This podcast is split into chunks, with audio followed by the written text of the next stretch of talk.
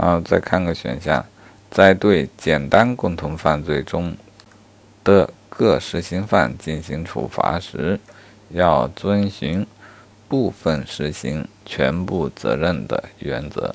啊，这题目恐怕是法学家出的啊。啥叫简单共同犯罪？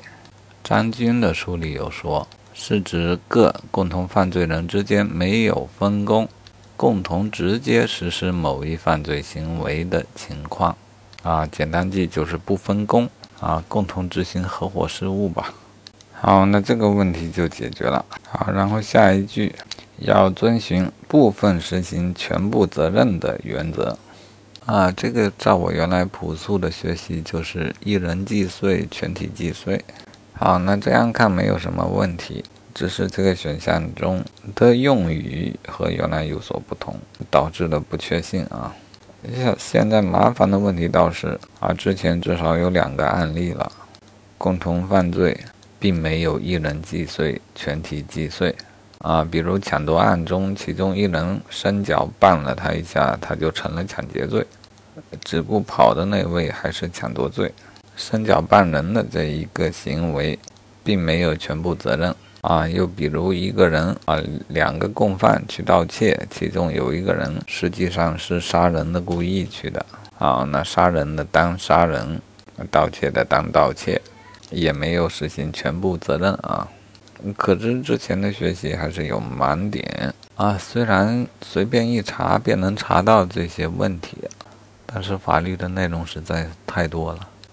啊，不管怎么说，这个问题先搞清楚一下啊。有一篇学术观点叫《共同犯罪中的部分行为全部责任原则》，这里有界定了一下啊。这个原则主要适用的范围是共同正犯，啊，即共同实行犯、简单共同犯罪。这种情况下，每个共犯的行为都是共同犯罪行为的组成部分。每个共犯的行为互相产生作用，发生影响，他们相互配合、相互补充、互相利用。所以，哦，所所以后面的内容就跟我讨论的问题无关了啊。因此，一人既遂，全体既遂啊，实际上是在一个比较窄的范围内的啊，不要把它当做一个普遍原理来使用。最典型的场景可能是啊，一群人围殴一个人。啊，这时候不论是谁把他打死的，都要共同担责。然后，又比如那一个绑架案啊，有位后加入的，估计也是在绑架案现场。虽然他想着只负责打电话，但他的同伙导致了被绑架人跳窗而死，他也要共同担责。啊，这些情况就认为他们符合共同实行犯、简单共同犯罪这样的情形。相反的，一个去实行，一个在望风。那望风这一位，对于实行这一位的啊，其他出乎意料的举动，就谈不上发生影响、发生作用啊。因此，可以分别给他们定罪。